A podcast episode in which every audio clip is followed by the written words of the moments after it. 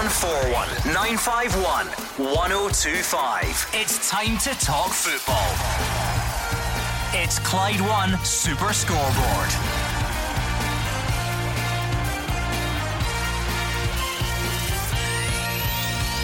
Good evening and welcome to Clyde One Super Scoreboard. Celtic get ready to welcome Lazio in the Europa League with Ryan Christie, but without Olivier Ntcham. Steven Gerrard says Rangers are out to cause a shock to those who aren't giving them a chance against Porto. And John Fleming, the Scottish FA's head of referees, sadly passes away aged 62. I'm Gordon Duncan. Joining me tonight is Jim Duffy and Mark Guidi. Yeah, and first of all, Gordon, condolences to John Fleming's family. He was a lovely man, dealt with him many times over the years, great at his job, a good people person, and as you say, at 62, it's a terrible loss, and uh, not only to his family, but but to the game, to the SFA, because he was very, very good at his job. And on the football, as you said, there are two massive games tomorrow night. Rangers are in Portugal Port, uh, to play Porto. Rangers get three points from two games. Celtic at home to Lazio. Celtic will get four points from two games if they can both win tomorrow night. Particularly, you, you would fancy Celtic. They have a right good chance at home it really puts them in the driving seat to, to, to qualify from the group. And of course, we're back to league duty as well on Sunday. Both uh, Celtic and Rangers play on Sunday, and it's nip and tuck at the top of the table. Absolutely brilliant for the neutral. Yeah, again, I uh, have to echo uh, Mark's thoughts on uh, John Fleming. Uh, very sad to hear the news that he'd passed away. Uh, you know, I met John many times, uh, either at the start of the season when the referees um, and the managers and coaches got together, or on the rare occasion that I had to phone up and make the odd complaint. Uh, and uh, as I said, he was always, um, you know, willing to listen, always get back to you, always a complete gentleman. And as I said, and uh, condolences and sympathies to his family. Um, so uh, we'll, we'll, we'll be sadly missed. As far as the football is concerned, I think both games tomorrow night have got an air of Champions League flavour about them because of the games. You know, Porto and Lazio, they are big names in European football.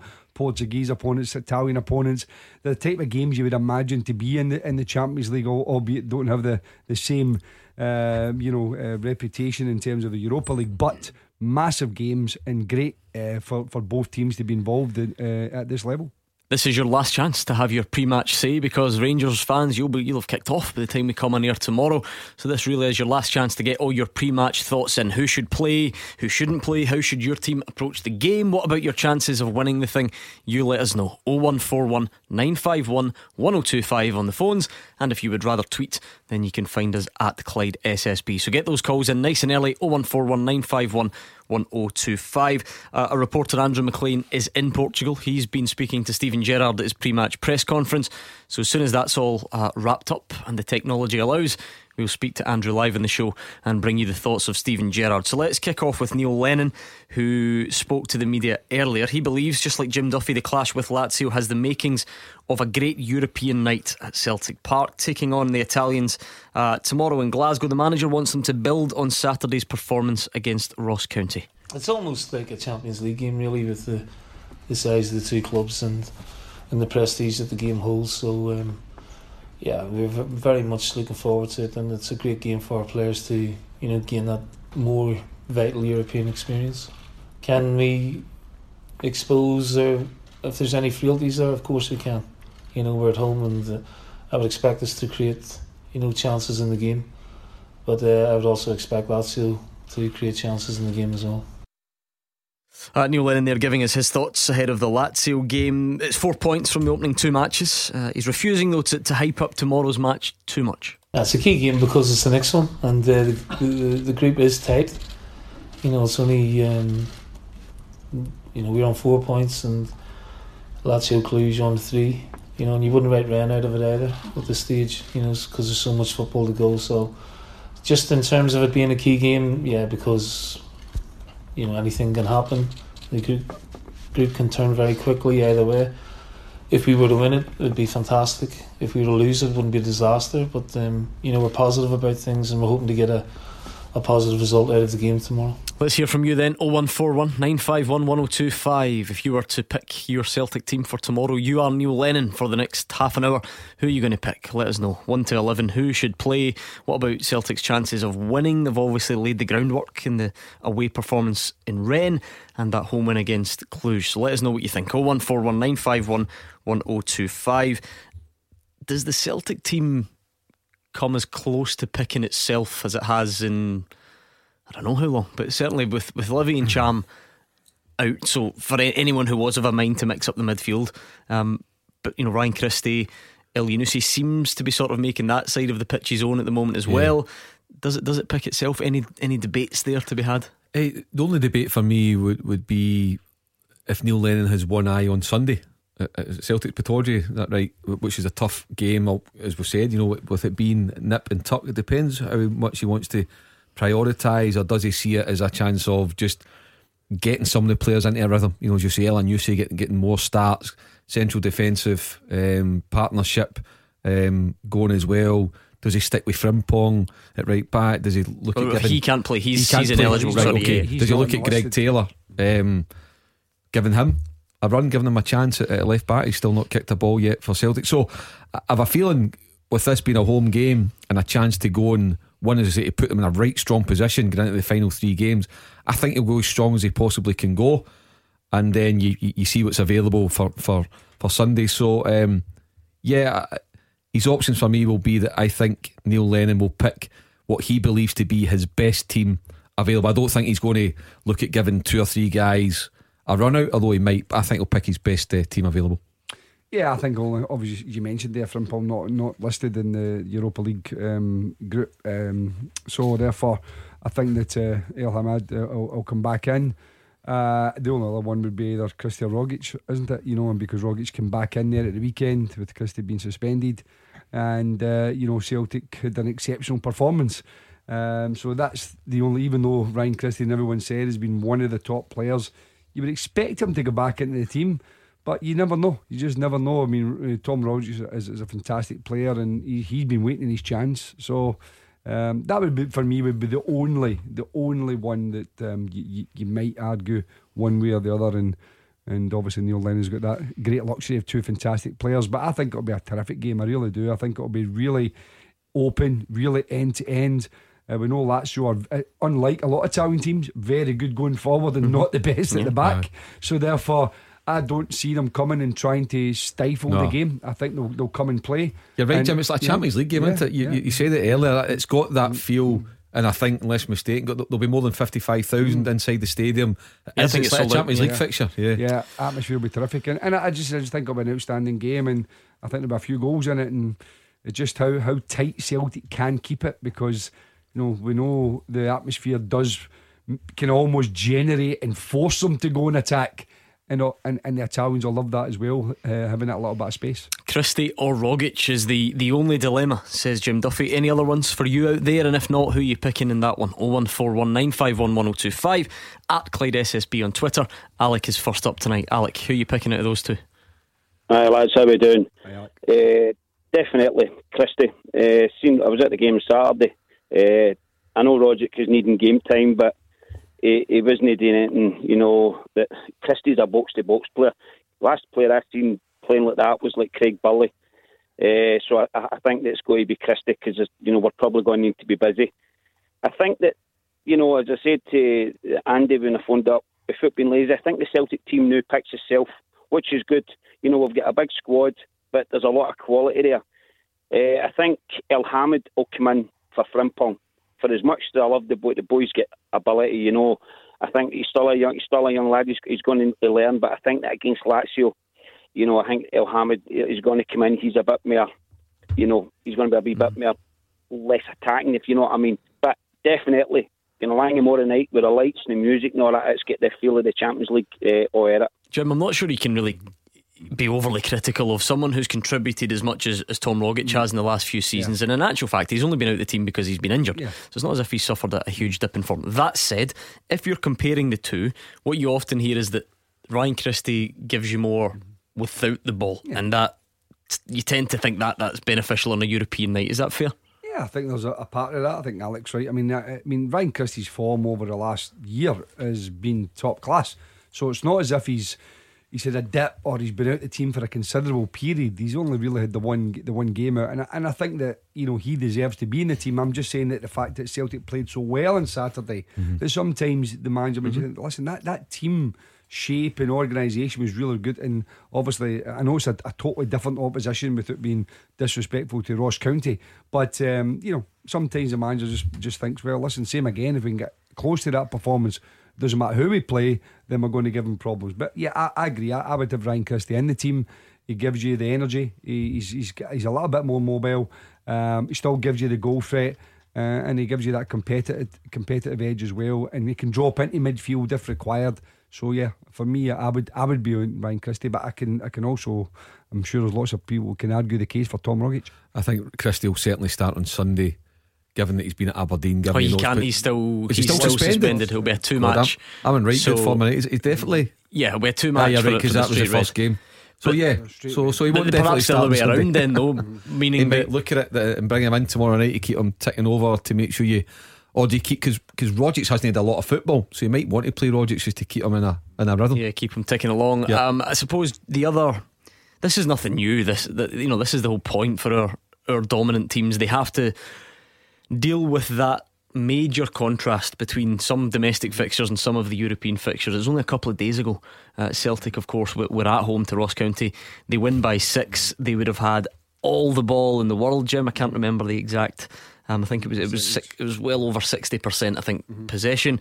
Um, how do players cope with that contrast within the space of a couple of days?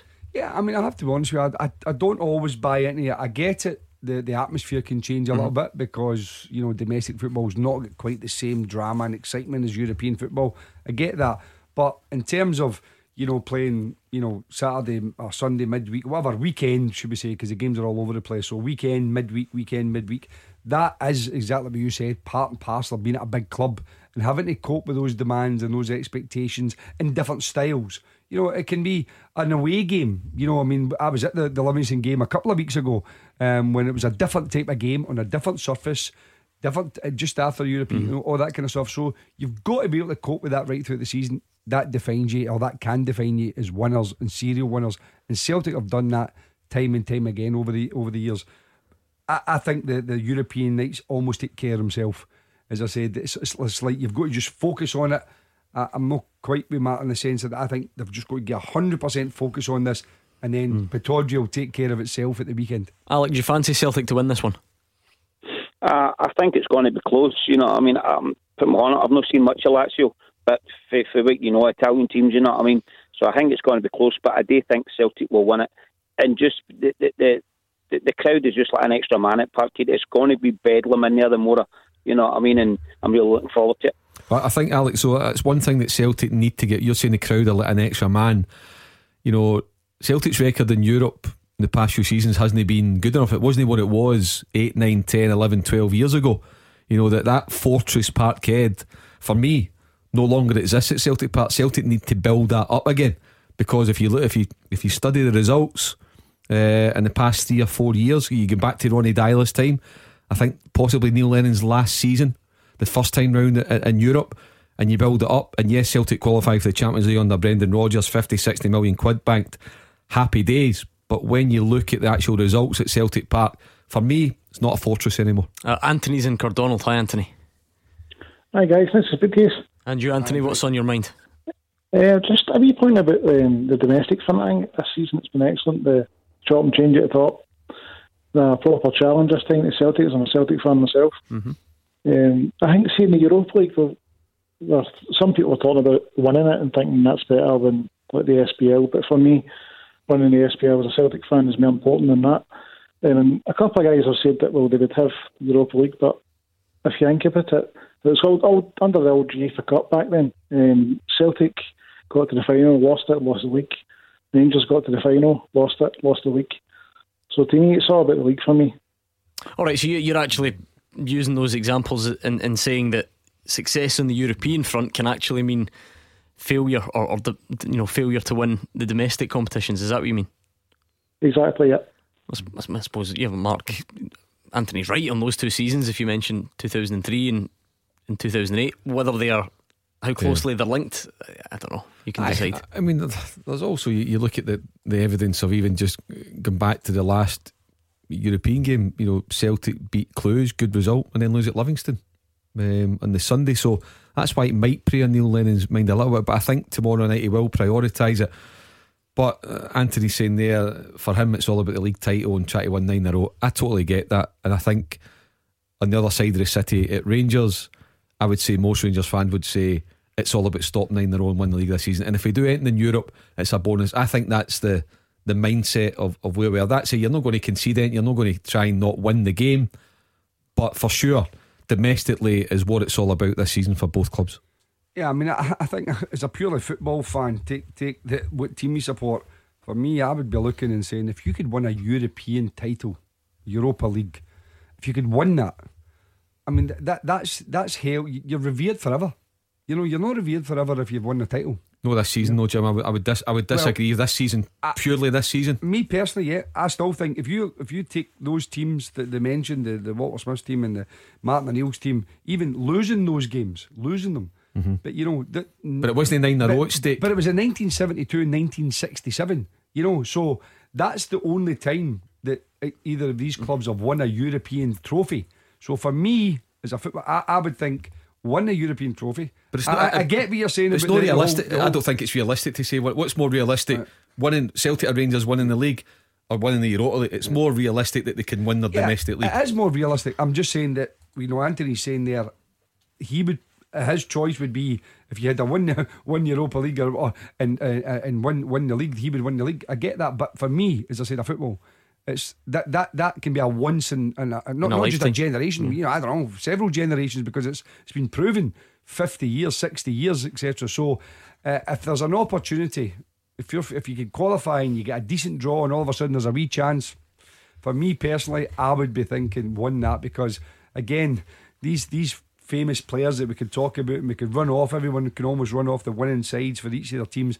Um, decades later so for me, that's that's the route I would go down if if if, if given the choice. Chance, uh, choice. Anthony, what, what what does this mean though for, for, for tomorrow and, and for the next European game? You quite rightly what are you know well within your rights to want to prioritise domestic football.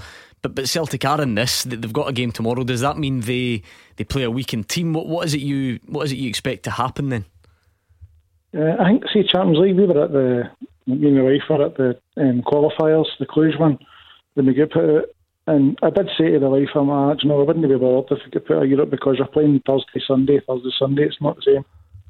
Because like Livingston like that, you've got that backlash of you play well in Europe, then you go and play a different atmosphere, different ground altogether. Yeah, but Celtic should be able to handle that, Anthony. They've got that yeah. many players. Celtic should be able to handle that. Celtic should be able to beat. Celtic should be able to beat Livingston. Let's be honest. Yeah. Regardless of where it is, you know.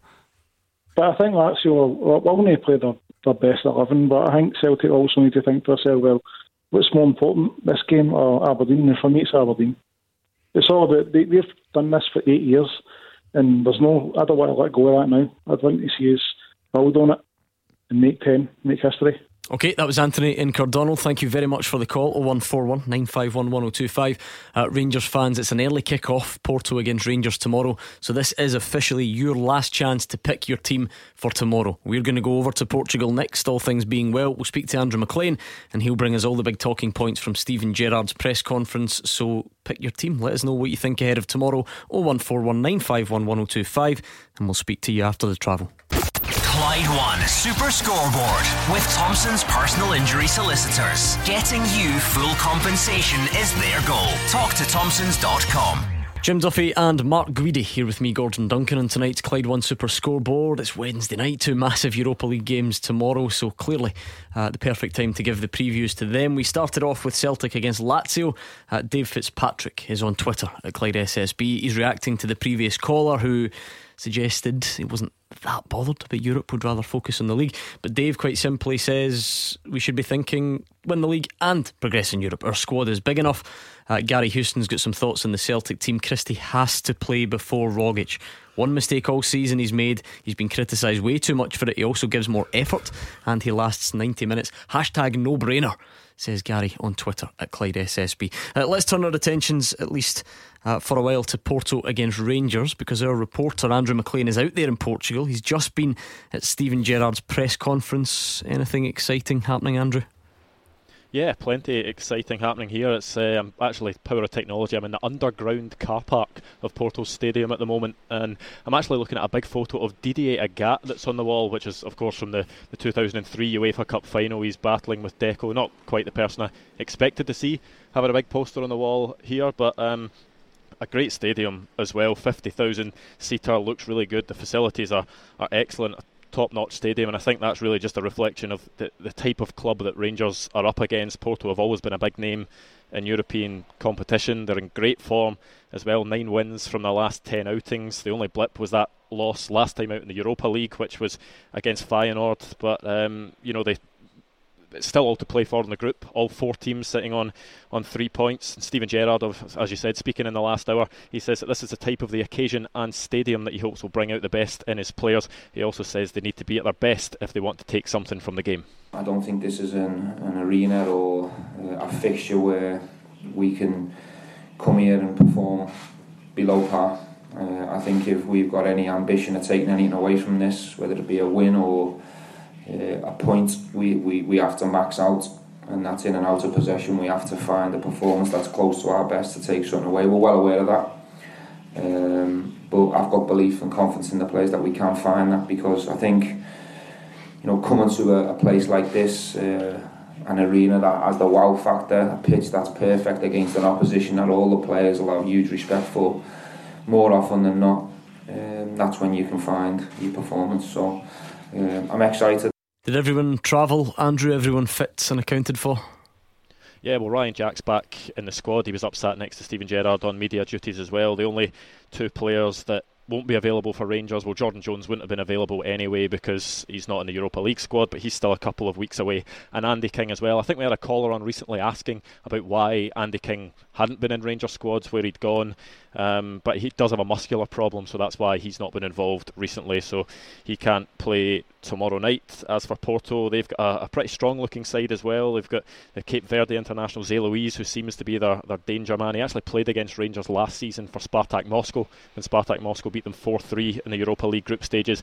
And of course, the big name as well is Pepe, the ex Real Madrid centre back. And what an intriguing battle that could be between him and Alfredo Morelos, one that I'm sure many people will look forward to if both start tomorrow night. Steven Gerrard uh, went on to say that they've got the belief that they can put in a good performance tomorrow night. He says many people don't give them a chance, but he says he's seen enough to know they're capable of an upset.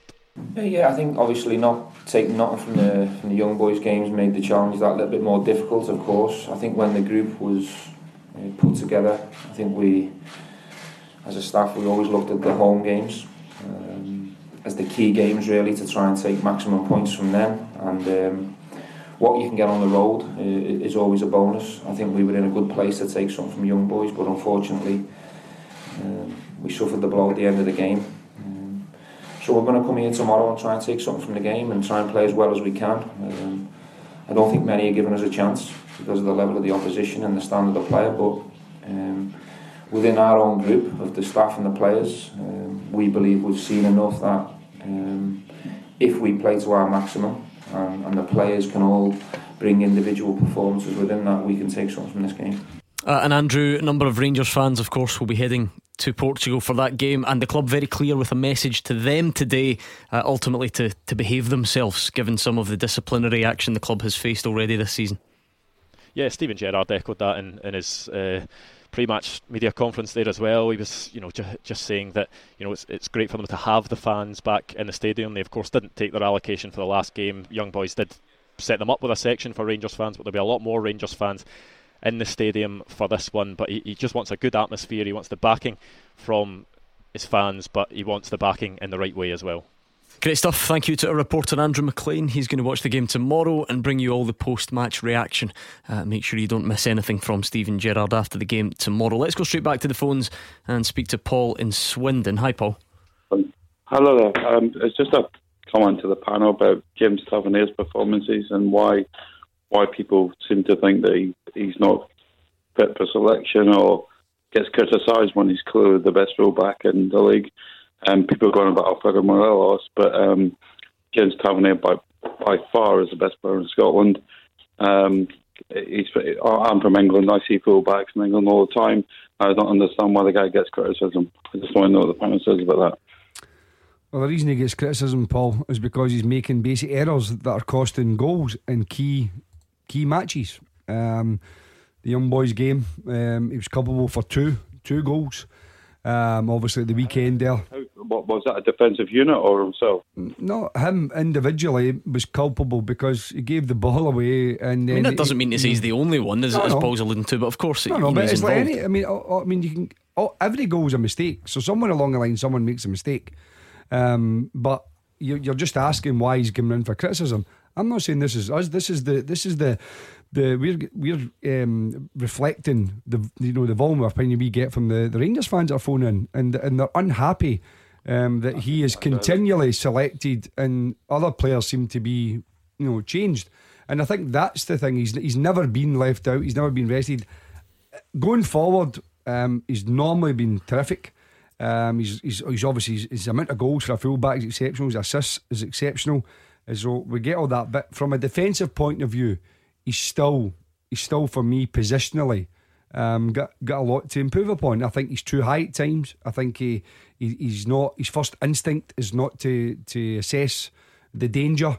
Um, I think he's a good player, but I think he's he's still got he's still got to defend better to be an exceptional player. Paul, you're clearly a big fan. I mean, I've I've heard Rangers fans describe him as the best right back in the league, sometimes the best full back. I've never heard anyone really says that he's the best player in the league. You must be a, a real fan of James Tavernier's work. But, but, but, but, I mean, full backs in the modern game are, are totally about. I'm a fullback myself, and you know, obviously nearly made it, but never quite. But but that's the way that's the way it should be. Now, now you, you tell me a fullback that doesn't defend well these days, um, because cause I can't name one. I mean, I mean, Trippier, um, you name a full. Dani Alves isn't, isn't a good defender. You know, he's a great, he's a great, great fullback going forward. But the wingers now, I mean, gone are the gone are the days of, um, you know, out, out, you know, out, out and out wingers. The fullbacks are wingers now, and I don't understand why James Tavernier comes through the criticism when he's got so many assists and so many goals to him and people are criticising him for, for his defending. Now, in my opinion, the the, the, the centre half should, should be covering them. So I don't I don't understand why James Tavernier gets so much criticism. I think it's because he captain of the Rangers, but um, you know I think he's a good captain. I think he's a good player. And um, I, I, don't see why he gets so much criticism. One thing I'd agree with you, Paul, on you mentioned the, the, the centre halves, and I, and I think you know maybe just sometimes at Connor Goldson maybe take a wee bit more responsibility in his positional sense too. I think Goldson's really good, and he's been a great signing for Rangers. But you know, I just think sometimes he just has to, um, you know, be more be more commanding and uh, maybe take a bit of, a bit of the weight off of um, Tavernier uh, every now and again. But uh, listen, I, I, think Tavernier's the the best right back. Um, at Rangers for sure. I don't see an obvious replacement for him. I think would just go as far as to say he's the best player in the league as Paul has? The best player in the league? No, nowhere near it. Remember, I would say, yeah, looking at him, best right back in Scotland in Scottish football, yeah, probably. Best player in the league, no, not nowhere near it. But um, I think you've just got to allow him some mistakes and allow him to, to push through it because he is an asset to Rangers. They need all the experience they can get with the games um, coming up, and uh, um, you can count me out of being one of the guys that says drop him and, and put him out of the team. Yeah, he's made mistakes, but the good far outweighs the bad. Okay, thank you very much to Paul in Swindon. Let's move swiftly on and speak to Craig, who's also a Rangers fan. How do you see Rangers setting up tomorrow, Craig? How are we doing, gents? Um, well, listen, I think um, almost connected to the previous one. I think they've got to set up defensively. You know, almost, I think almost a sort of Walter Smith style kind of four-five-one sort of, uh, or five for one rather kind of formation where you know you sit back, observe, absorb pressure because we're going to be under it for, the word go tomorrow. You know, Porto are a quality side.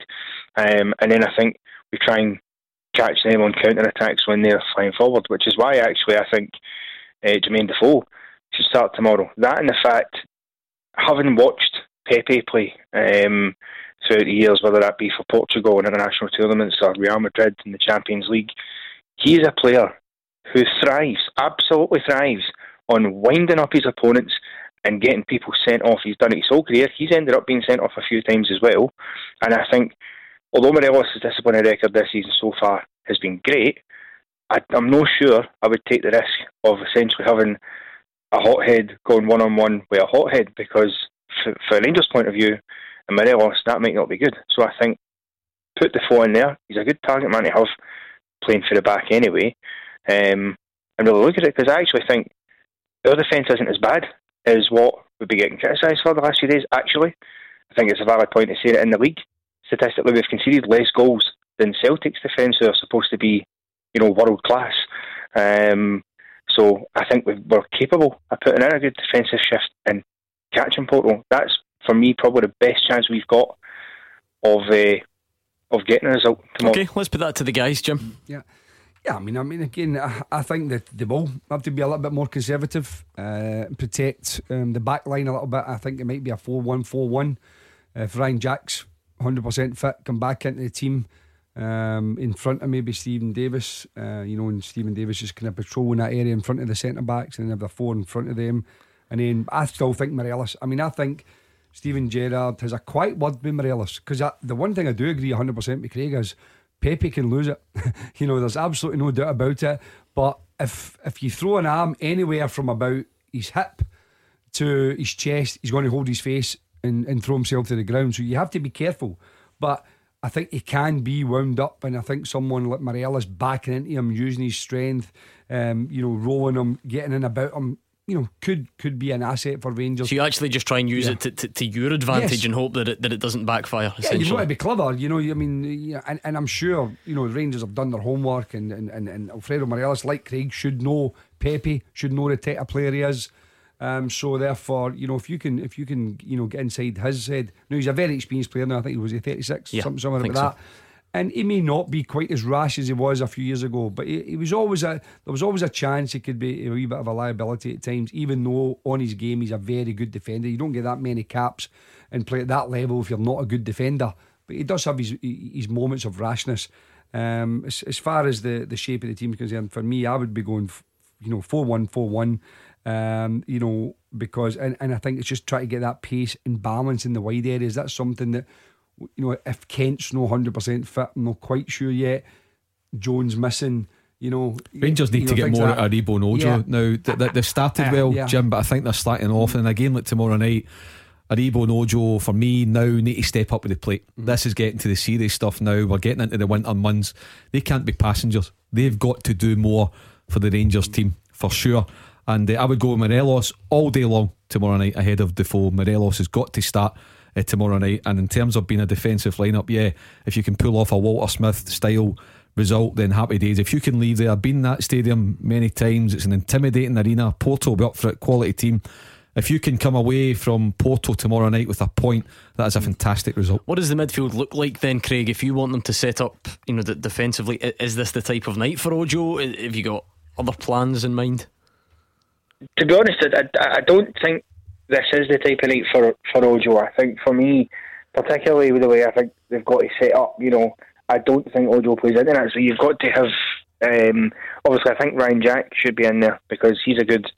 Uh, he can be a good hold-up player. Um, but you know, Davis is an absolute surefire starter. There's no, I don't think any real doubt about it. And to be honest with you, I would probably put Glen Kamara in there um, as opposed to Ojo, just because I think he's a physical presence, and unlike Ojo, who likes to grab the ball and you know dart forward, and he does take risks and he loses the ball. You know, he he done it um, one or two times um, over the piece. So um, I think you need somebody who's probably a bit more comfortable in that environment um, on the ball uh, for me. Um, but that's yeah. Uh, if I could actually make another quick point, just because that last guy was talking about it. Very quickly, um, go on. Very quickly, no, just because I've not the chance on Sunday. What I was going to say, see this chat about Rangers defence, Celtic defence, and all the rest of it. Against, you know, looking outside of each other, against teams not called Celtic this season in the league, Rangers have conceded four goals.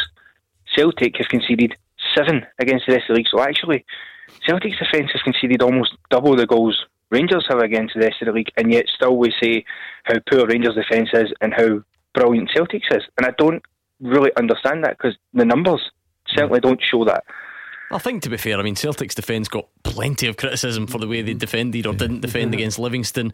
And actually, most of the stuff in the last few days has been around James Tavernier rather than Yeah. the unit. I, I, I don't recall many from, people saying that Celtic defence is brilliant, class. and certainly nobody's called them world, world class. class. No, no, chance. I think Craig's making that up. Anyway, thank you very much to Craig. We are extremely late for the travel, but it's the perfect time to get your call in 01419511025, and we could be speaking to you next. Clyde One Super Scoreboard with Thompson's Road Accident Solicitors. The compensation you deserve when you've been sidelined. Talk to Thompsons.com.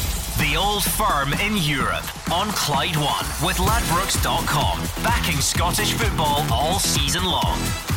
Big night in Europe for Celtic and Rangers. We've heard from both managers as we look ahead to those fixtures. We're judging the potential team selections, uh, looking at the chances of each team pulling off a result.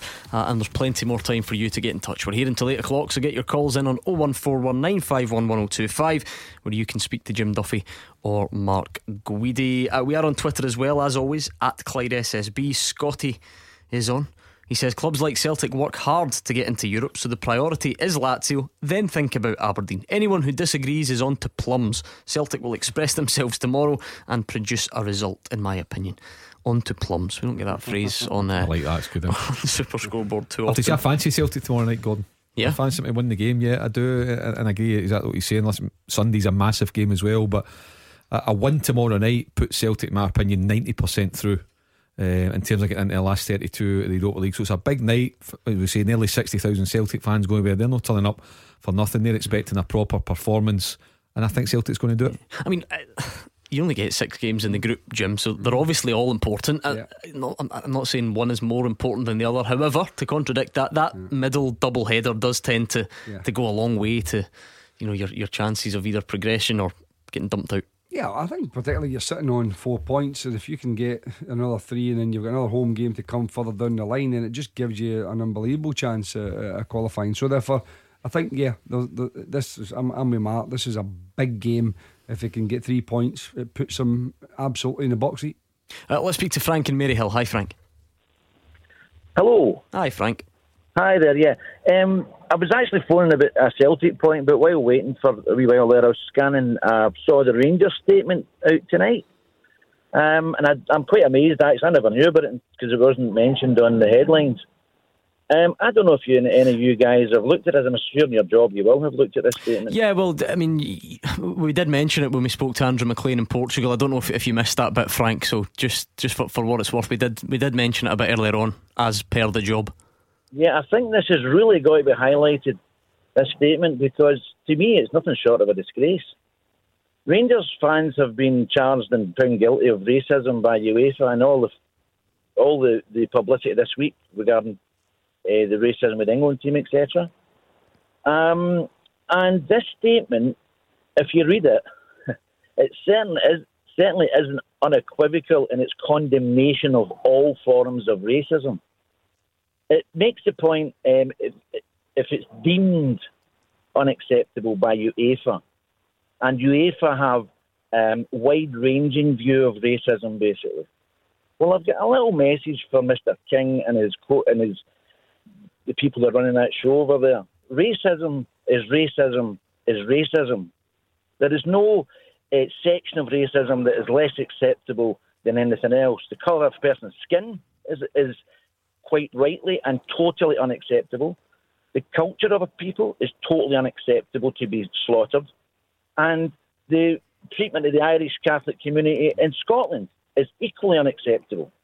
So I wish Rangers would come out and stop the nod and the wink to the Sexness fans who they're trying to do a nod and a wink to, and actually completely and unequivocally lambast anybody mm. in any form of racism that rears its vicious and poisonous head within Ibrox, outside Ibrox, away from Ibrox, other grounds in Scotland and in Europe. This is a pussyfooting statement that's basically an absolute disgrace, and I think they've got to really address this. It shows, and I think also, if ever read this statement, they might well take a dim view of this statement because it's it's certainly as if they've been caught out by these pesky UEFA officials and not a complete hands up, guilty as charged, Your Honour. Well, to be fair, I mean, did Rangers not willingly refuse tickets to the last away game without being asked to do so by UEFA. So this idea that they don't acknowledge that there's an issue there, I'm, I'm not sure those two quite marry up. If, if, Rangers didn't acknowledge there was an issue there, then why would they have knocked back the tickets yeah, away I, I voluntarily? Say, without having gone through the statement over and over um, that, that Frank's referring to, I think in general terms we all condemn any form of racism. There's no doubt about that. I think Rangers, to be fair to them, have been very proactive um, on it in terms of, you think back to the Steve Clarke situation, Rangers command up Scottish Cup tie, January, February, whenever it was. And to be honest, you know, I, I think that Dave King has led the way because he's personalised it. He's not put out a statement by a spokesman or a spokeswoman or a spokesperson. He has personalised it. I think he, in the times when Rangers have been battered and have been under the, the spotlight in the past uh, nine months, that he has led from the front and put his name and he's had a go at Rangers and the Rangers fans on a couple of occasions have actually out of defiance have totally ignored them and, and still carried on with some of the unacceptable unacceptable songs. But now I think um, I think t- to be fair to Rangers I think they've actually been been very good. And I've not read this statement. Yeah, if I'm going to read it are they going to take a dim view? I've no idea and I wouldn't think so but you never know. But I have to say in general terms recently I think Rangers absolutely have condemned their supporters. Mm. Uh, we're fast running out of time, Frank, but I wouldn't want to just cut you off there. Did you say that you did have a Celtic point to make? I do, but I want to just reply to Mark there. Mark, right, okay. as usual, uh, yellow stripe doing the back stuff, no wanting to come out and actually say as it is. But we've listened to that for 15 years from Mark. But anyway, it's actually, Mark, I've been on for 20 years, Frank. But on well, you go. Well, good on you. We've probably yeah. done it for 20 years then. The yeah, point I have. Trying to make, the, the point I'm trying to make is here is Dave King put his name to this statement? And if he has, then this man's got something to answer for this statement. Or was it was it Mr. Traynor in his level five? I don't know. The other point was you said, Gordon, with respect, Rangers refused tickets for the away game. Now, if I'm not mistaken, I don't think I am. This decision was taken before the actual um, punishment was dished out by UEFA. So I'll put that down to Rangers trying to minimise the punishment they were given. So let, the, the point here is, and it, this is the point, there is no unequivocal statement in this in this statement, no unequivocal message. It's UEFA have a wide ranging view of racism. Well, it's racism is racism. It's not wide ranging. You're either racist or you're not. And this club's fans, time and time and time again, expose exposed themselves to what they do time and time again. My Celtic point, if you want, Gordon, well, you've run out of time, I'm afraid, Frank. I offered you the chance 90 seconds ago, but you knocked it back, I'm afraid, and it's time for Beat the Pundit, so let's do it, shall we? Beat the Pundit with the Scottish Sun. For the best football news and opinion online, thescottishsun.co.uk slash football. It is time for Beat the Pundit 5 to 7, same time every night. If you want to take on Mark Guidi or Jim Duffy, then now is your chance to dial 01419511025. If you beat them, you get a signed ball and uh, the bragging rights, clearly, more importantly. So if you fancy it tonight, 01419511025. Be quick, the lines close at 7.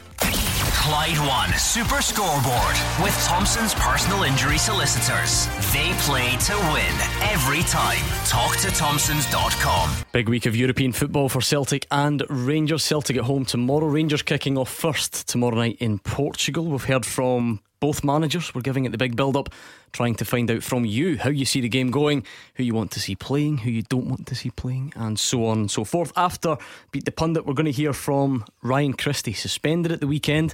Uh, previously deleted his Twitter account, remember, after taking criticism following the red card at Livingston. But he's back tomorrow, and we'll hear from him after this.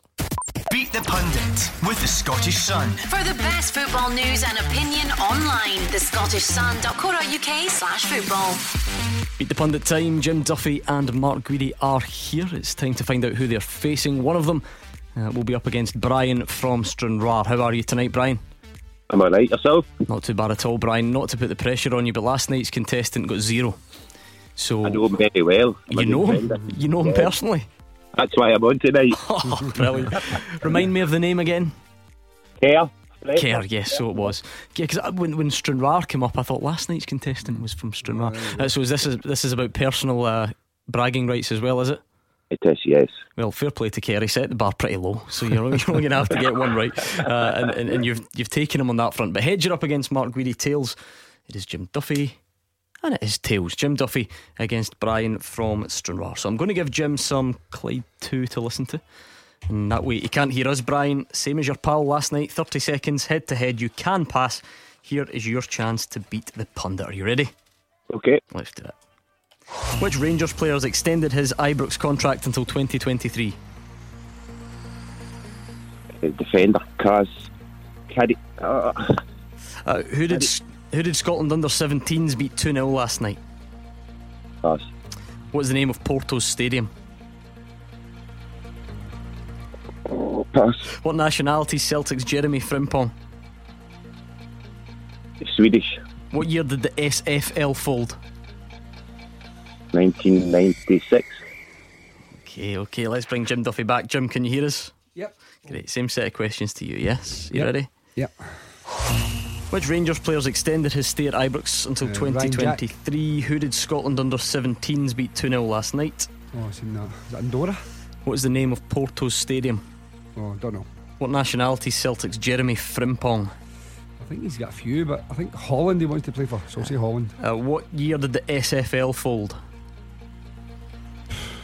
1988. What Scottish Premiership team has yet to win a league game this season? Johnstone.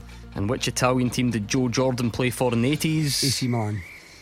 Okay. Uh, Brian, how do you think it went? Better or worse than your pal yesterday? Well, it can't be much worse, actually. Slightly better, but Jim done me. Slightly better. Okay, let's find out.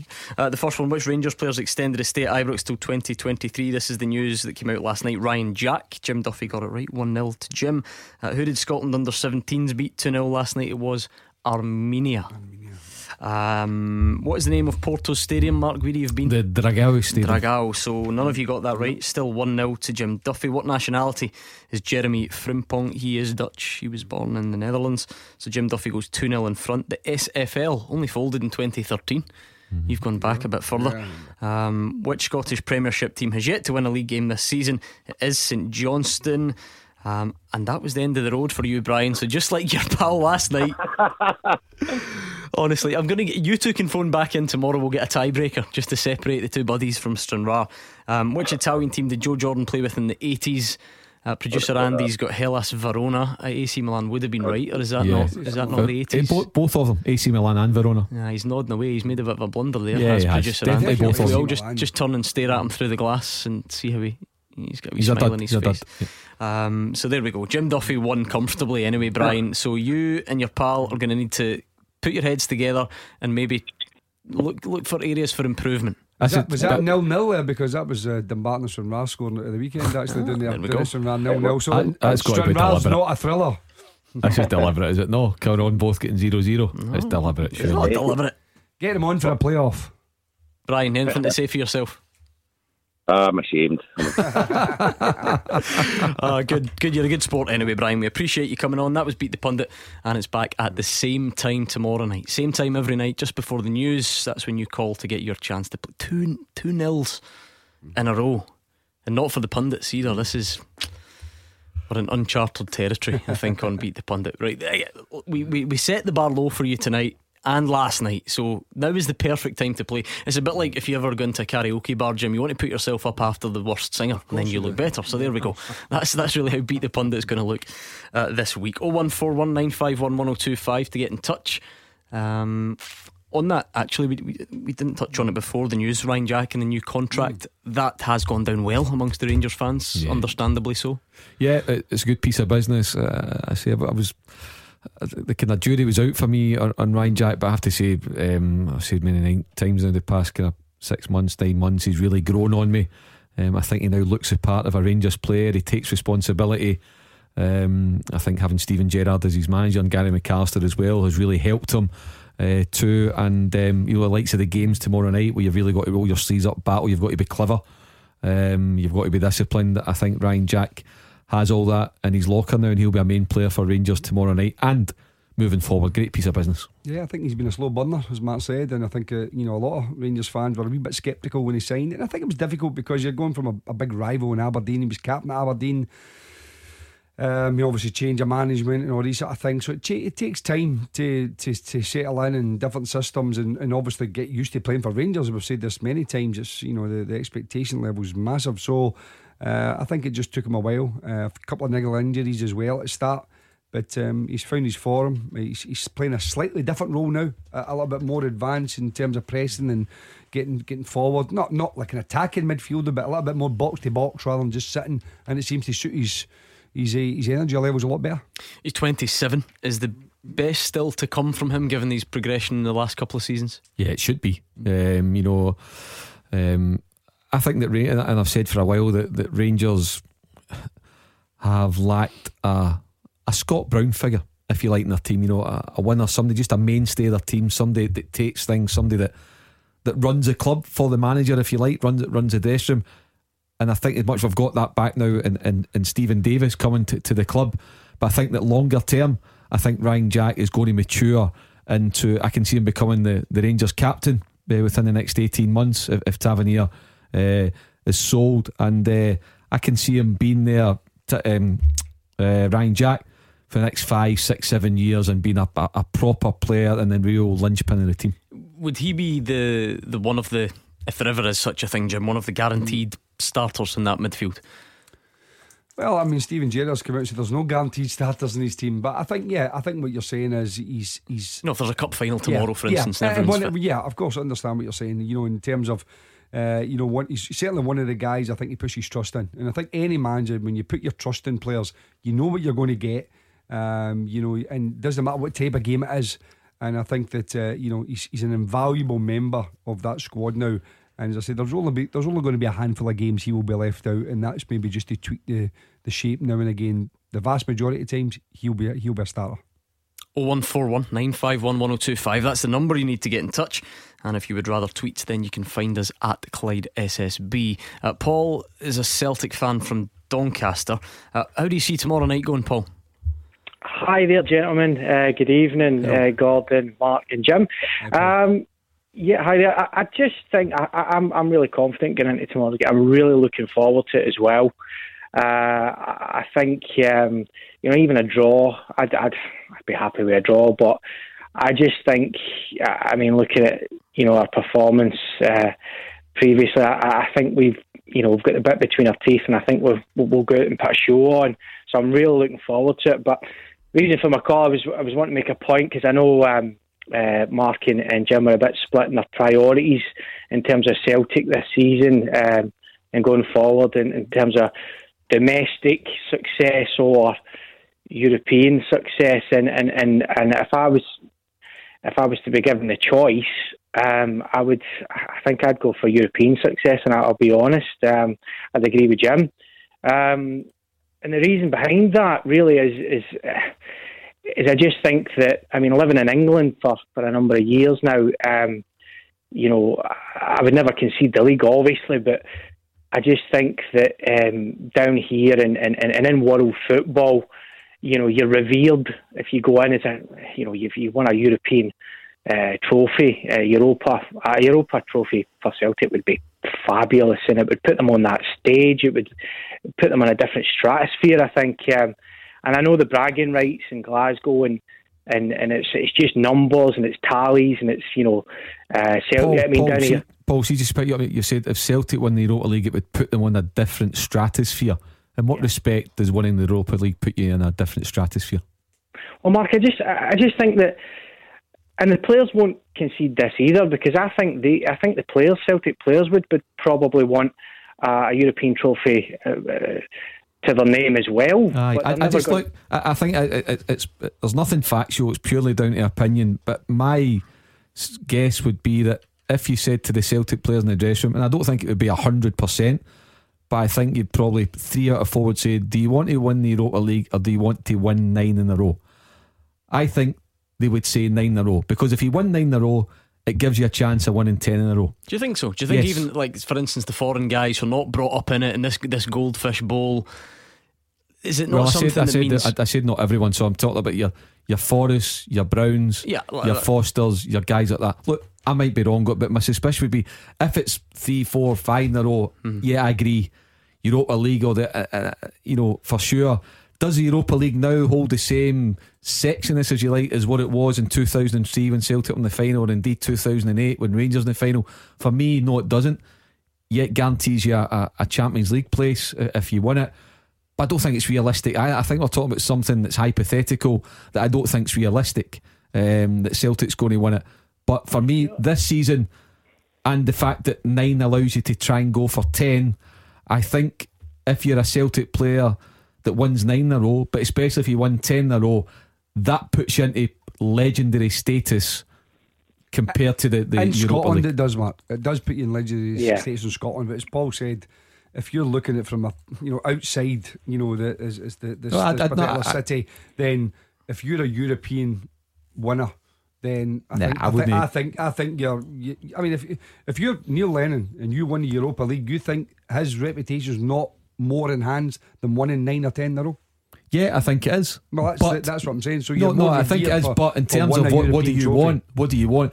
Your personal satisfaction. Do you want to be the manager or the captain that wins ten in a row, or the manager, the captain that wins Europa League? I think Europa League gives you more. But listen, Europa League. When Seville won the Europa League under Unai Emery, Mm-hmm. did, did could you tell me five of the players that played for Seville? Did it bother? Did it register here? No, it doesn't. No, but I think Are the Unai- people in Spain Emery's got the Arsenal job on the back of that. But, but he won it three times in a row. That's what I mean. But Yeah. I, I think if he finished But second or me- third in the league against uh, Real Madrid and, and, and Barcelona, it wouldn't have mattered. But the fact that he he won the Europa League, you're right, three times in a row. But I me again, listen, this is it's the whole thing's the, is a hypothetical situation. You know what I mean? But we're just saying if if you know the, Mm-hmm. the, the silly things that we do sometimes is if you could only pick one, it's like Mm-hmm. picking you know one of your your own two children. The one's your favourite. You know what I mean? What one It's- is your favourite? It's an, impo- an impossible situation. The third one, um, I've only got two. But uh, you know what I'm saying is, you know, it's one of those situations where, yeah, Hmm. listen, it's an, it's an impossible argument, but it's just what you prefer. You prefer the league. I prefer Europe. Paul, Paul prefers Europe. We'll see what happens. Paul Mark's Mark's bringing a are trying to bring an element of realism to it and saying that doesn't think it's particularly realistic anyway. So would you concede that, or do you actually think there's a an outside chance something like that could be achieved? It's, I can I understand what Mark's saying, and, and, and yeah, it probably is. And again, it is all hypothetical, but um, it could, and it is quite unrealistic. But I'm just thinking, going into this game tomorrow night against Lazio, can you imagine if we if we were going into a, a similar type game as previous Europa League champions? It puts a different, it puts a fear factor because Celtic are Rangers, Celtic Rangers. It's, it's, it, that's what it is, and, and down in England as well, it's it is only Celtic Rangers. And they don't really, it doesn't really register how many league in a rows or you know bragging rights. It, it is, but it is particularly in Scotland. But I mean, getting into a, a, a game as uh, what if Celtic get into a, a European game as as as champions, and I mean that just that's that's they're either going to win the league. It's either going to be Celtic or Rangers going to win the league realistically. But I just think that if if I was given the choice, um, you know, I would uh, to concede the league and win a, a European trophy. That's what I would pick. And it'd be interesting to. I don't know what Mr. Keevins uh, um, is. Oh no, he be, he's on Mark Guidi's side on that one. Don't you worry about that. He he he feels very strongly about this issue, Paul. But thank you very I much. t- I tell you what, Gordon, I, I, I don't know if it's Alison or Andrew who's going to Lennoxtown on, on Friday. Just And by the Neil way, I, Lennon. I don't think Neil Lennon would, would answer it, but it would be interesting just to put the question to him, just to gauge. I can just imagine Neil, what would you rather? Do you you. want to win? Do you want to be the Celtic manager that wins 10 in a row, or do you want to be the Celtic manager that doesn't win nine in a row but wins the Europa League? I think I know the answer to that. could say both, and then he would tell you. to Yeah, but move they, on. they're always going to say both. But, Yeah. but, but we, we don't have to say both. we can don't exactly. Uh, Ryan Christie returns to the squad tomorrow. Of course, was suspended for the win against Ross County, and will also miss the Aberdeen game. He's hoping to make an impact if called upon. obviously the kind of was very um, disappointed with the whole red card and split myself to let everyone down and um, I think the only kind of shining light from the kind of two game suspension was having this game in between so it wasn't that long a, a period without a game. Um, so yeah I'm really looking forward to it. Um, obviously just to get back on the pitch first and foremost but then obviously the kind of magnitude of the game as well. And it's two um, big names in European football over the years coming together so um, you know it's a kind of brilliant tie for everybody. And then um, you know the other side of that is obviously we're, we're, we're looking to win. Obviously I think um, you know don't want to speak too early but if we hopefully get a result um, you know tomorrow night then we've had a very good start to this group and um, you know our ambition is to play European football after Christmas time so to do that we the manager said we need to hopefully try and win all our games at home The first time we've spoken to Ryan Christie since he was forced to delete his Twitter account after that red card at Livingston. He says it was just the sensible option. There was a, a kind of natural reaction after the game, obviously, and um, you know I can apologise to the boys and everything, but obviously um, a lot of people frustrated with the red card, as was I and, and myself. Um, and you know it's it's certainly not like I kind of went home and started scroll, scrolling through all these tweets. I'm um, I'm clever enough to kind of stay away from that, but I think especially with social media nowadays, it's it's you know virtually impossible to to keep it completely away from you. Even if I mean I wasn't like I said kind of going through scrolling through tweets, but um, at the same time there's people messaging saying oh this person said that, this person said this, so. Um, I think it was at that point I kind of realised um, probably a, a bit different for the general population, but for us, it, um, sometimes it just can be a another platform to people to, to, to come at you on. So, um, you know, it was a, I just thought probably best to, to kind of delete um, the Twitter. If Ryan Christie gets stick at this point in his career after the year that he's had, I, I dread to think what players who are not having a, who are genuinely Yeah. not having a good time of it must for, receive. for, for one mistake. You know what I mean? It's Horrible. that's what I'm saying. Listen, it's, that's just the nature of the world we live in. You know, everybody nowadays has a platform to air their views, and a lot of the people, sadly, that air their views um, are, are vitriolic and um, you know, and, and uh, you know, towards towards people, and it's just it's, it's it is a disgrace, and that someone like Ryan Christie has to delete uh, his account Yeah. because of the amount of abuse um, that, that he, he, he's getting. And I think, as I said before, it's a sad, sad indictment of our society as, as it is today. And what a nice kid he is as well. He's a, he's a lovely boy, like, very talented footballer, but more importantly, nice kid. I remember when the, the Football Writers Young Player of the Year, whatever it was, four or five years ago. Um, and just a really nice person to deal with. He's matured, you know, looked at he could have been on his way out at, at, at Celtic, he's fought his way back. And as you say, Gordon, for, for one mistake, to having to go and delete it, it's just, and, and you know what? People that, that want to try and engage, they're only, only ruining it for themselves, you know, because there they are, you, you have no I form mean, of we're seeing it engagement with across them the anymore. we're seeing it across the board now, or, or certainly there are numerous. Ins- it's just an automatic thing to, to some people. Clearly, not everyone, not even close to a majority. Um, but you know, I think James Tavernier was in the receiving end at the weekend as well. I don't think criticism's wrong, but pff, in the right in the right way, surely. And yeah, constructive. And if you're going to direct it, you know, on Twitter, you can you can rant and rave about any player you want, but if you start then send, you know, tagging that player in the tweet, what's the point in that? Well, I mean, as I say, it's, to me, then it's personal, you know, and, and I think you're personalising things. And as soon as that that is, I think that's crossing the line. You know, I think if you're a football fan and you think someone's made a mistake or criticism, we've all done it. He's hopeless. He should be dropped. That was a terrible miss. That was a terrible penalty. Whatever happens to be sh- shocking goalkeeping, that's football, and that, that that's fine. But once you start to personalise it, hmm. to me, that's unacceptable. Paul and Doncaster, thank you very much. It's 01419511025 to get involved. We've got a full time teaser coming up. We're looking for 12 answers. So if you think you're going to need it, get a pen and paper. Certainly get your thinking cap on, and we'll get the question next. Clyde One Super Scoreboard with Thompson's personal injury solicitors, the league leader for compensation. Talk to Thompsons.com. Jim Duffy's here, Mark Guidi is alongside him, and we are building up to two huge Europa League matches tomorrow. If there's anything else on your mind, though, now is your time to speak. 01419511025 or on Twitter at Clyde SSB. Now we've got. You happy with It's been it? good. You've It's been, been happy, lively. been t- ticking Yeah. along nicely. Yeah, it could be. And you know, and we're talking, we've kind of focused on Celtic. Would they rather win the league or win Europe? Uh-huh. An interesting question for Steven Gerrard. Would you rather hmm. stop nine in a row or, or win the Euro, Europa Funnily enough, as one well? of the callers, a caller brought it up from a Rangers perspective Yep. on Friday, and it just blew up. And it, honestly, we were inundated. great debate. I thought Great you debate. two, you two almost fell out over it there. I would say we did. that- that's Aye, the we did. closest, and I Yeah, would we did. honestly. I, I- don't want to have to be the one to break you two up. That's for sure. You- you you want to be Keevins, Peggy Mitchell? Hugh Keevins, I fancy my chances of holding them back, but you two, I'm not so sure. Um, right, let's quickly get the full time teaser up and running. Uh, this one was sent in from Jerry Neary, so thank you to Jerry for sending it in. The address you need if you want to hear your question on the show, full time at Clyde1.com. I think we've had some variations of this before, but nevertheless, I can see this going down well. 12 players to play for Celtic or Rangers since 2011 with a Z in their surname. Quite simple, he says, looking at all the answers in front of him. Z. Okay. So since 2011, that's the crucial part as well. 12 players have played for Celtic or Rangers with a Z in their surname. Magic Zurawski. He's just before 2011. Oh, that's right, 2011. 2011. Uh-huh. So the um, mhm. See, This is what I love about guys like Jerry and some others. They send the questions in and he's got some possible wrong answers and he puts Yeah, Magic yeah, Zurawski yeah, yeah, good before shout, actually. 2011. Yeah, I'm trying to think of the uh, who was the, uh, the the the Polish goalie. Jim that came from Dundee United, Zaluska. Zaluska. Yes, Lucas Zaluska. Lu- Lucas Zaluska. That's one of 12, so 11 to go. You always make it easy for us. Mhm. Uh, Some great names in here, I must say. Great names. Toylan. Uh, not that this makes any difference, but just for Mm-hmm. for going forward, it's seven Rangers and no seven Celtic, sorry, and five Rangers. I don't usually tell you that so early. Does that help?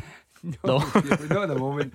You need to give us a, give us a, a moment. Give you half two. an hour and that might make a don't- difference. Don't, give us radio silence. You speak. And Okay, I'll, I'll keep padding. At Yeah. Clyde SSB, if you want to play along, I know for a fact that some of you will nail this and you'll get, get certainly most of them, if not them all. So, uh, since 2011, 12 players to play for Celtic or Rangers with a Z in their surname. Lucas Zaluska is the only one the guys have got so far. It means they're looking for 11 more. Let's speak to Ken in Cambuslang. Hi, Ken. Hi, Gordon. How you doing? Good, thank you. Um, a wee question. Well, uh, might confuse Jim and that anyway. I'm not sure if you've heard about this. Uh, a few weeks ago, uh, there was talk about possible changes in the Champions League, and somebody suggested like a a pyramid scheme thing. The idea behind that being that there are certain teams whose uh, history um, is quite quite good with Europe, like uh, Celtic and Ajax. These are the two teams that were mentioned in the article. And this would help them to be in the Champions League because they thought it wrong that teams like these were were being held back from being in the Champions League. Now I'm not sure if you have heard anything about this, and if you have, what do you think about it? Well, I think what we do know is that if you remember, UEFA launched a, or announced that they were launching a third competition, uh, the Europa Conference League. Really great name. You can imagine a working group being put together for six months to go and come up with that name, the Euro- Europa Conference League. It's not great, is it? Um, but it's the third tier tournament behind the Champions League and Europa League. Um, I think the the exact detail of, of how that will be qualified for will well, it remains to be seen, really, Jim, because it doesn't kick off until 2021. Coefficients can change and and all the rest of it. But Ken's kind of right in what he's saying. At, at, at the moment, your um, your European history in terms of going way back doesn't doesn't really count for very much. It's your, your coefficient, and that's why it's such a, a hassle for our teams to get into the European competition. Yeah, I mean, there was talk a few years ago about the Atlantic League, wasn't there? You know, with the, the kind of Northern Hemisphere uh, teams getting into uh, another tournament. There's been talk. I think this year they were saying perhaps we, even in England there's, there's going to be like, instead of four teams, three teams. One of the teams dropping into these other competitions. There, there, there's there's been there, there's definitely been um, obviously as you know discussions and, and, and they are going to put on another tournament, but all the big clubs, you know, they won't, they won't, they don't want this. You know, the the, the major clubs because and, and and that's the reason why. Uh, I change, so they don't want to change the Champions League, so they're not really that bothered because they will still be, you know, the, the getting the, the major TV rights. They will get the major money, and to me, it's almost like trying to just uh, keep a lot of other clubs sweet. We'll have this little, you know, mini mini European tournament that'll invite you into Europe and you'll play teams at your own level and that kind of stuff. A little bit like we've done there with European uh, nations with the international teams to try and give other teams an opportunity to, to, to dine at the big table. I think specifically what, what, what Ken's referring to, Mark, there was a story, I would say maybe about about a month ago, a month and a half, um, suggesting that teams like like Celtic, who have that, that, that pedigree going going way back, would have a, a sort of protected route into the, the Champions League. If memory serves me correctly, though, it was certainly not set in stone. It was a, a, proposal, an, an idea. Um, so we would really have to watch this space to see if anything like that came to fruition. Yeah, I mean, we- we would um, just anything that can that that gives us European football, anything that, that enhances our game, and that gives us a chance to to make money um, for our clubs, and anything that makes it easier to get into the Champions League rather than as, as Celtic as champions have had to do certainly the last two years, if not longer, is play four European uh, qualifiers to try and get there. So listen, I think uh, you know very much like a a closed shop uh, in terms of the big boys being protected, and and even you know when you mentioned there the Nations League. Now, albeit Scotland have got a chance of getting to Euro th- th- via the, the, the Nations League playoff.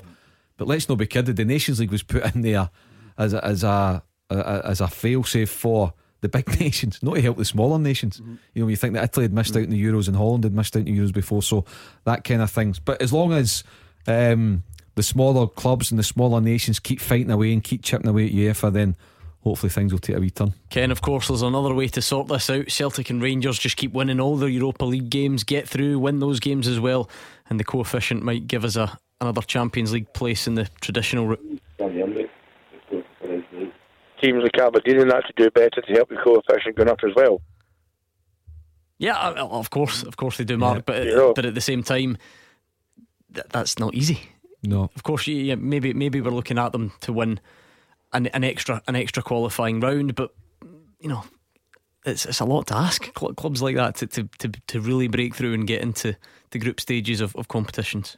It is. It's, it's not easy. And you, and you look at Aberdeen and you look at Hibs and you look at Hearts. Um, Rangers have managed it two years in a row under Steven Gerrard. Celtic have managed to get into Europe every season now for got a number of years. Um, but it's not easy, particularly small clubs. If they lose, like we say with, with, with the old firm, if you lose two or three your good players and you're bringing in guys uh, in June, July, and you're trying to hit the ground running, it's not an easy thing to do. And you know the, the draw is weighted against them. Eventually, they, they get some some top teams. So listen, it would be nice if they could get in there and qualify regularly. But bearing in mind the time of the season that it starts, the personnel involved, everything taken into account, it's a real uphill task. That's why if any of our clubs um, qualify for the group stages as Celtic or Rangers have managed to this season, it's a major achievement. Ken, it's a fascinating point. Make sure you keep in touch if that progresses over the coming months and years. That was Ken and Cambuslang on 01419511025. Any more on the teaser?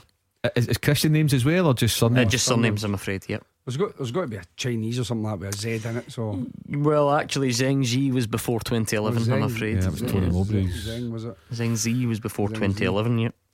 Um, I, I, I have to be honest, I'm really toiling. Nah, see me honestly. See when you see some of them, you just Oh, I need one that. or two to. I know that, but I'm, uh, I'm 2011. So you're going back to when Ally McCoist was manager of Rangers and Neil Lennon was manager of Yeah, but Celtic. since 2011. Yeah, yeah, but I'm just it was- going, yeah, going, yeah, you're that- going as far that- back yeah, as I'm trying to think of guys I mean, like, for like Mark instance, right, Warburton there- brought in and there's a Cel- there's a Celtic one in there who's played an awful lot of games for Celtic in that time period, Yeah, in more than one spell. Honestly, can't even think. Honestly, Wow. So what- you got Right, I'll give you a clue to get you up and running. I think is that Mhm. fair? He was a Okay. left back.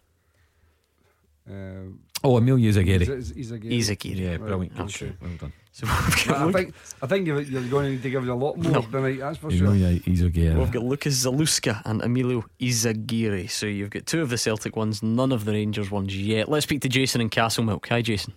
Yeah, first time caller. All right, Jason. What made you call tonight then? Um, just that, yeah, I'm really annoyed that people just uh, kind of slating Tavernier just because he's made a couple of mistakes. It was just to see if you thought the criticism was a bit harsh on him. So you're in no doubt, Jason. You keep him in. He plays tomorrow, undoubtedly. Plays again at the weekend. Yes. I, I, yeah, I think he's got m- more, uh, less flaws in it than what people are making it to be. Sometimes you've got to take the good with the bad, don't you? Yeah, I mean, I think that uh, the thing is, Jason, that f- football's like that nowadays. It's very instant. You know, you make a mistake, you get heavily criticised. I mean, Barisic, when Barisic first came into Rangers, he took a lot of stick, and a lot of Rangers fans, you know, weren't they happy with him, and you know, he get put back out the team again, and then, and then he, you know, if, if again got himself calmed down a little bit, and then you know, become become a, an established, you know, player now. I think the fact is that a lot of people thought maybe Tavernier's mistakes had been a little bit less over the last year. And I know last night I listened to a little bit of the programme as well. People talk about Candeias impact because he did protect him a little bit. Yeah. And I think Rangers now at times they play a different system, you know, and that's allowed him to go forward, but it hasn't given him any protection that side. So sometimes they played the diamond, sometimes they played a narrow mm-hmm. midfield. And that's that, you know. So the, the opposite fullback, for instance, or maybe sometimes he's two v one. So I think the shape hasn't helped him at times, but he has made some basic errors. And unfortunately, you know, these days when you make an error, Yeah. then you're going to get some stick for it. Because if it's you know if it's an individual mistake, Mm-hmm. you know a, a singular moment where the ball comes towards you and you misjudge it, you can. is it fair to say you can only really blame you can't really blame that in the shape, can you? If he was getting exposed a lot, then then fine, you know, in terms of wingers running at him or or guys overlapping. But if he's just misjudging the flight of balls as, as No, the you last can, you couple can't of blame the shape. No, shape, blame the shape. You can look at the shape. For instance, let's take Hearts because the most recent one, right? Goes in, he's, he's tucked away in, tries to head it back. People can say, well, he's in a decent position for a fullback if, if he's narrowed in. But if you're playing a right midfielder, if you want to call it an actual, he might have been the one that's in. Tavernier might have been a little Okay. bit, a little bit wider in the right back position. Now again, depends on the coaches. Some coaches like their fullbacks away in, some don't. So I'm not saying that that's exactly what would happen, but it could. It could be Mm-hmm. a part of the reason. But listen, he made a mistake. We've seen top top players having a short pass back. You know, it happens. It's, it's not something I can't remember happening at all with James Tavernier before. Mm-hmm. But it's just on the back of another couple of mistakes in high profile games. And that's what's, I think, drawn attention to. And I- he, listen, he's got to be big enough. He's got a lot of plaudits, Mark. You know, he's had a lot of plaudits. He's got to be Yeah, big enough to take on the chin. At 250 grand, when you weigh it all up, he's been an outstanding piece of business. Mark Yeah. Warburton Yeah. brought him in. Another thing I want to say as well, albeit the mistakes are uncharacteristic and they're basic, it's not like he's been beaten by world class players, mm. but again, Gordon, you've always got to put it into perspective. Players that play in Scotland are going to make mistakes, whether you play for Celtic and Rangers, because see if they were brilliant, absolutely top draw mm-hmm. players, they wouldn't be playing here. So you've got to allow, you know, sometimes he's not got a great left foot, he's not great in the air, or he's lacking a yard of pay. Well, of course, they're- they'll have deficiencies in their game. That's why they're playing in Scotland. Uh, Jason, uh, granted this is a hypothetical and we're looking way down the line. But how many mistakes is, is too many, though? I mean, say this was to happen again tomorrow night and at the, the weekend. Does there ever become a point where you think it would be a good idea to, to take James Tavernier out? any player's not undroppable. I'm not saying that, but what I'm saying is just the, the overall criticism he's came under, considering what he's did for Rangers over the last few seasons. Uh, obviously, he's, he's scored a lot of penalties, granted, and set plays, but this is an asset to cross balls and stuff like that, and assists and stuff. So I think the good outweighs the bad, rather than. Or you could obviously see what you're saying, he caused a goal, or he could have kicked that ball against Hearts or whatever, given other scenarios, but. I just feel like he's getting it's a bit harsh just for one player. Yeah. What What about generally tomorrow then, Jason? Are you are you feeling confident? You think you can pull off a shock? Yeah, I'm hoping for a draw. Certainly wouldn't be the worst result, would it? for, on- for Rangers and balance? Porto, that'd be a Absolutely terrific not, yeah. result. To- I mean, listen, you would you would absolutely Take take, that all day long. If Rangers can come away from the Dragao Stadium with a point, that's different class. Okay. Anything on the teaser? Anything? at Yeah, all? I've got another one. Okay, cool. Daniel Arzani. Ah, brilliant. Well done. We're getting there. Sort of. Three out of 12. Any Rangers ones? You better extend the programme for about another two hours. I'm trying. Any Rangers ones who are maybe currently at the club but just don't play very often? Don't play at all, Okay, really? Uh, Gre- Grezda. Grezda. Oh, ah, there we brilliant, well done. Right, Eros Grezda, mm-hmm. Emilio Izaguirre, Daniel Arzani, Lucas Zaluska, four down, eight to go. Mm-hmm. Players for Celtic or Rangers with a Z in their surname since 2011. We'll get the answers hopefully next. Clyde One Super Scoreboard with Thompson's personal injury solicitors. Compensation you deserve. When there's been foul play, talk to Thompson's.com. We're into the final part of tonight's Clyde One Super Scoreboard. Jim Duffy and Mark Guidi are here. Another thank you to Jerry Nero. Jerry provided tonight's full time teaser question. And it's going down. That's a a good, good question, isn't That it? is good, Yeah, uh, thanks to Jerry. but if, you, if you want to hear your question on the show, the address you need is fulltime at Clyde1.com. So Jerry says tonight, can you name 12 players to play for Celtic or Rangers since 2011 with a Z in their surname? So okay, you've got Lucas Zaluska, Daniel Arzani, and Emilio Izaguirre from Celtic, and from Rangers you've got Eros Grezda. I've got, got another Rangers one. Uh huh. Fran Sandaza. Yes, well done. Uh, the only one I think is I think when it was at uh, I think it was Matt Warburton I had him on loan because I'm sure he played against Morton when I was there and it's um, I don't remember his first name but it's Zelalem Gedion Zelalem, well done. Colin Moffat got that one. Paddy Hastings threw that one in there as well. In fact, Paddy's got another cracker that you two uh, are still waiting on. And straight off the bat, by the way, as soon as I read this out, uh, Brian sent an outstanding answer in. I'm looking forward to seeing if you can get this, um, or certainly your reaction if you don't. Great knowledge from Brian. So, in what, in terms of it's one of the names, one of the Yeah, answers. he can't just get one he's got another 11 to get before we start That is praising very Come true. on. That is very true. Really toiling here, Jim. Toiling. Yeah, so- Right, so you're looking for two more Rangers and four more Celtic. Uh, it's got to be Eastern Okay. Europeans. With, with, with One of the one of the Rangers ones has also played for another big club in Scotland, another city club in Scotland. Oh, Um, yep, yep, yep, yep, yep, yep, yep, yep, yep. Uh, Zaliuskis. Zaliukas. Yep. Right, you're now Marius down, Zaliukas, yep. you're down to one Rangers, four Celtic. Okay, let's speak to Ian, who's a Partick fan in Bearsden. Hi, Ian. Hi, good evening, gents. Hello. Hi, Ian. Um, I just wondered the, the, the panel thought, especially Jim Duffy, with his amount of experience in the Championship. Uh, I'm pretty confident that Thistle will make the playoffs now they've replaced Caldwell with McCall. And I think it'll be between the two Dundee teams, Thistle and Inverness for the top four. How do you, how do you feel about that? Yeah, I mean, I think, I, don't get me wrong, I mean, Ian's obviously two fantastic uh, victories since he went in, uh, and that's going to give them confidence. Obviously, you've got to get the home form right, Ian, which is the, the, the big thing that I think Thistle's expectations and in the Championship, Thistle are a big club, and the players have got to understand that and, and, you know, and, and deal with that. The only thing that would give me a wee bit of cause for concern is a goal scorer. Although Kenny Miller has done brilliant, I still think that they maybe since Chris Doolan has moved on, I don't know if there's a guy there that will score enough goals.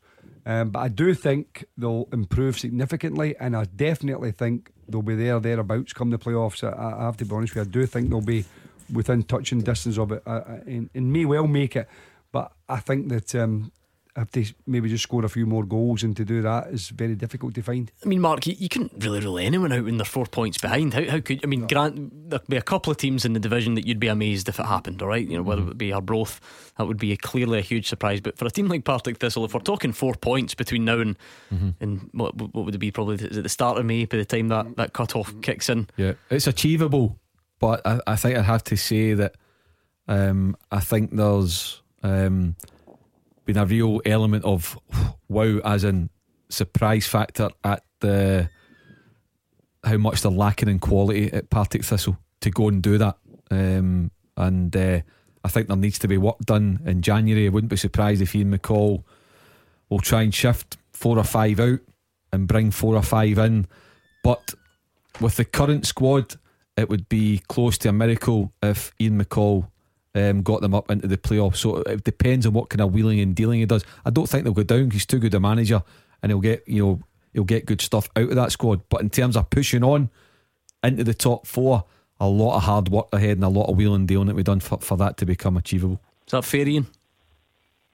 I think obviously before he's taken the job, he's inquired what he can get in January, and they've obviously told him there'll be money available.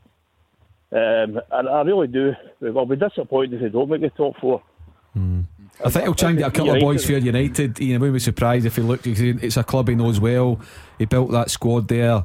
They've, they've overachieved, which again was credit to, Ian and his backroom staff. Sandy Stewart. Really sorry to hear that Sandy Stewart is not part of the, the new setup at, at Ayr United. Gutted for Sandy because he's one of the best guys in Scottish football, and I think he deserved better from from Ayr United. Um, but um, oh, I wouldn't be surprised if Ian McCall looks at Ayr United because what he did and managed to do there, Jim. It's only natural he would look at getting Yeah. a couple of boys in from Yeah, I agree with you a bit. Lawrence Shackland was a huge part of that, and don't get me wrong, they've they've done remarkably well this year without Lawrence Shackland.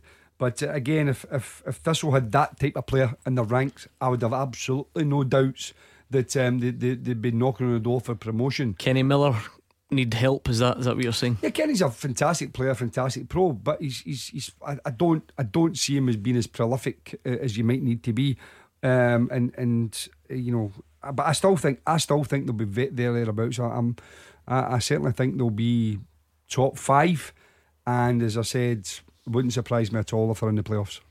Uh, what about that uh, appointment at Ayr? By the way, just quickly whilst we're on it, Mark Kerr. Yeah. I think it's all right to say that surprised a few people. Yeah, surprised by it. Yeah, I think it maybe is a bit of a surprise, but I think it's the way a lot of teams are going now. I think you, if you look around a lot of recent appointments, you know, there's there, there, there've been, you know, young young players, or young guys, sorry, who have, have just either f- towards the end of their careers or finishing their careers, and I think that's just the way it is. Um, I think directors want to maybe look at a certain style, and they maybe think that the younger guys have got that, um, you know, kind of concept. When you uh, look at in- Ayr in United, Jim, unless I'm mistaken, was it Mark Roberts before Ian Yeah. McCall? So Yeah. Mark Roberts, young manager, almost at the dressing room, unless I'm mistaken. Pretty Yeah, much. Doesn't he what? You bring in Ian McCall, who's got 15 mm. years under his belt, looks what he achieved. You then go back to mm. a guy who hasn't managed a football club before. And by the way, I wish Mark Carroll the best of luck because you want to see guys succeed in any walk of life. Mm. But in terms of the football club's appointment, for me, I'm mm, thinking I, I couldn't see that one coming. Ian, it's going to be a fascinating couple of weeks because Arbroath at home, Dundee United then Ayr away. The Ian McCall going back to Somerset. So please do stay in touch with us in the coming weeks, Ian, because it's going to be interesting to watch. But thank you for your call. The reason I'm cutting it so short is because these two. need lots of clues. You've got to blame these two because they've got loads of work to Blaming do. Jerry, no, us on two. the full Great question, time Jerry. teaser. right. So we're still looking for four Celtic, one Rangers. Right, I'm really, I'm, I, I am toiling. Right. What do you want to do first? This we need to start making a, a dent in the inroads. Celtic ones. Severe dent. Uh, What about? Okay, one of them had a a brother as well, who by the way had the same surname. In case you, in case you didn't know. Thanks for that, Gordon. Uh, one of them didn't quite make an appearance Okay. for Celtic. One of them didn't manage to make an appearance for Celtic. One of them did. oh, the. Um, hmm The- yeah, the- them. the so-and-so Yeah, the yeah, Step the, Brothers. The, the, the, the Icelandic, no, the. Um, I think they were, were they Czech. I think they're Czech. yeah, the, um, He's just Oh, snapping his no. fingers at no, me. No, I know, sorry. Begins the, with a T. I, I know I can, yeah. Their first names were Patrick and Philip. Oh, Uh, aye, Twardzik. Tartic, Twardzik. Twardzik, that's it. Twardzik. Twardzik, that's it. Oh my goodness. Hey, that's Uh, no easy. Right, couple of strikers here. One from Ronny Deila's time has had a very colourful career. Was a bit of a maverick character, um, bit of a loose cannon. Uh, a sort of a double Oh, barreled. Colin Kazim Richards. Yes, Colin Kazim Richards. Okay. Uh, what about from the South American? No, well, Central American, I guess it would be. Um, region was a that didn't really seem to. Rangers? No, Celtic. No, Celtic. Midfield player, Mexican. Uh, oh, Efrain Suarez. Juarez. I'll give you Juarez, the yeah. benefit of the Juarez, doubt. yeah. Juarez, yes. Okay. Uh, we're getting there. How many is that? One, two, three, four, five, six, right, and the seven, eight, last nine, one. ten. This is the last one that Brian, I think it's Brian Fagan who wanted his full shout out. Sorry, Brian. This is one that he got. That's it. Um, a striker from Poland. Oh, yes. They signed them in loan for Celtic. Yeah. Signed them in loan. I think he up to it. maybe played when on the. uh, Did, did Tony Watt maybe come on for him when, when he scored Uh, his, his no no Uh, um, on his debut at Fir Park Yeah, and that was his sort I of can I can picture him, but no, I no. What was his first name? Pavel Pavel uh, Borchik or something like that. Brozek. Brozek, that's it. Yeah, What's his name? Pavel Brozek. yeah. Brozek. Mm-hmm. yeah. One of the, even the loan ring a bell. Yeah. Oh wow! Is it a Rangers one to finish Do you know off? them great? not- I'm not having it. This won't help you, but see this one. Gordon Dalziel just says this guy's name on every teaser because he just he just hopes that it's going to be it- it's a it's an obscure Rangers name that he's learned, and he just says it. He even said it to me last night. Um, I don't know much to tell you. He's Spanish and he barely played. No. No, I. How might a Glaswegian Perez. pronounce pronounce the number that comes before two? Oh, Juan. Well, that's what I'm saying. Perez. Ortiz. Oh, Juan Ortiz, of course. Yeah. Thank Juan you very Ortiz. much to Mark and Jim. We're back. Big night tomorrow from six, and Barry Wilkins is up next. Clyde One Super Scoreboard with Thompson's personal injury solicitors. The form team for compensation for more than 40 years. Talk to Thompsons.com.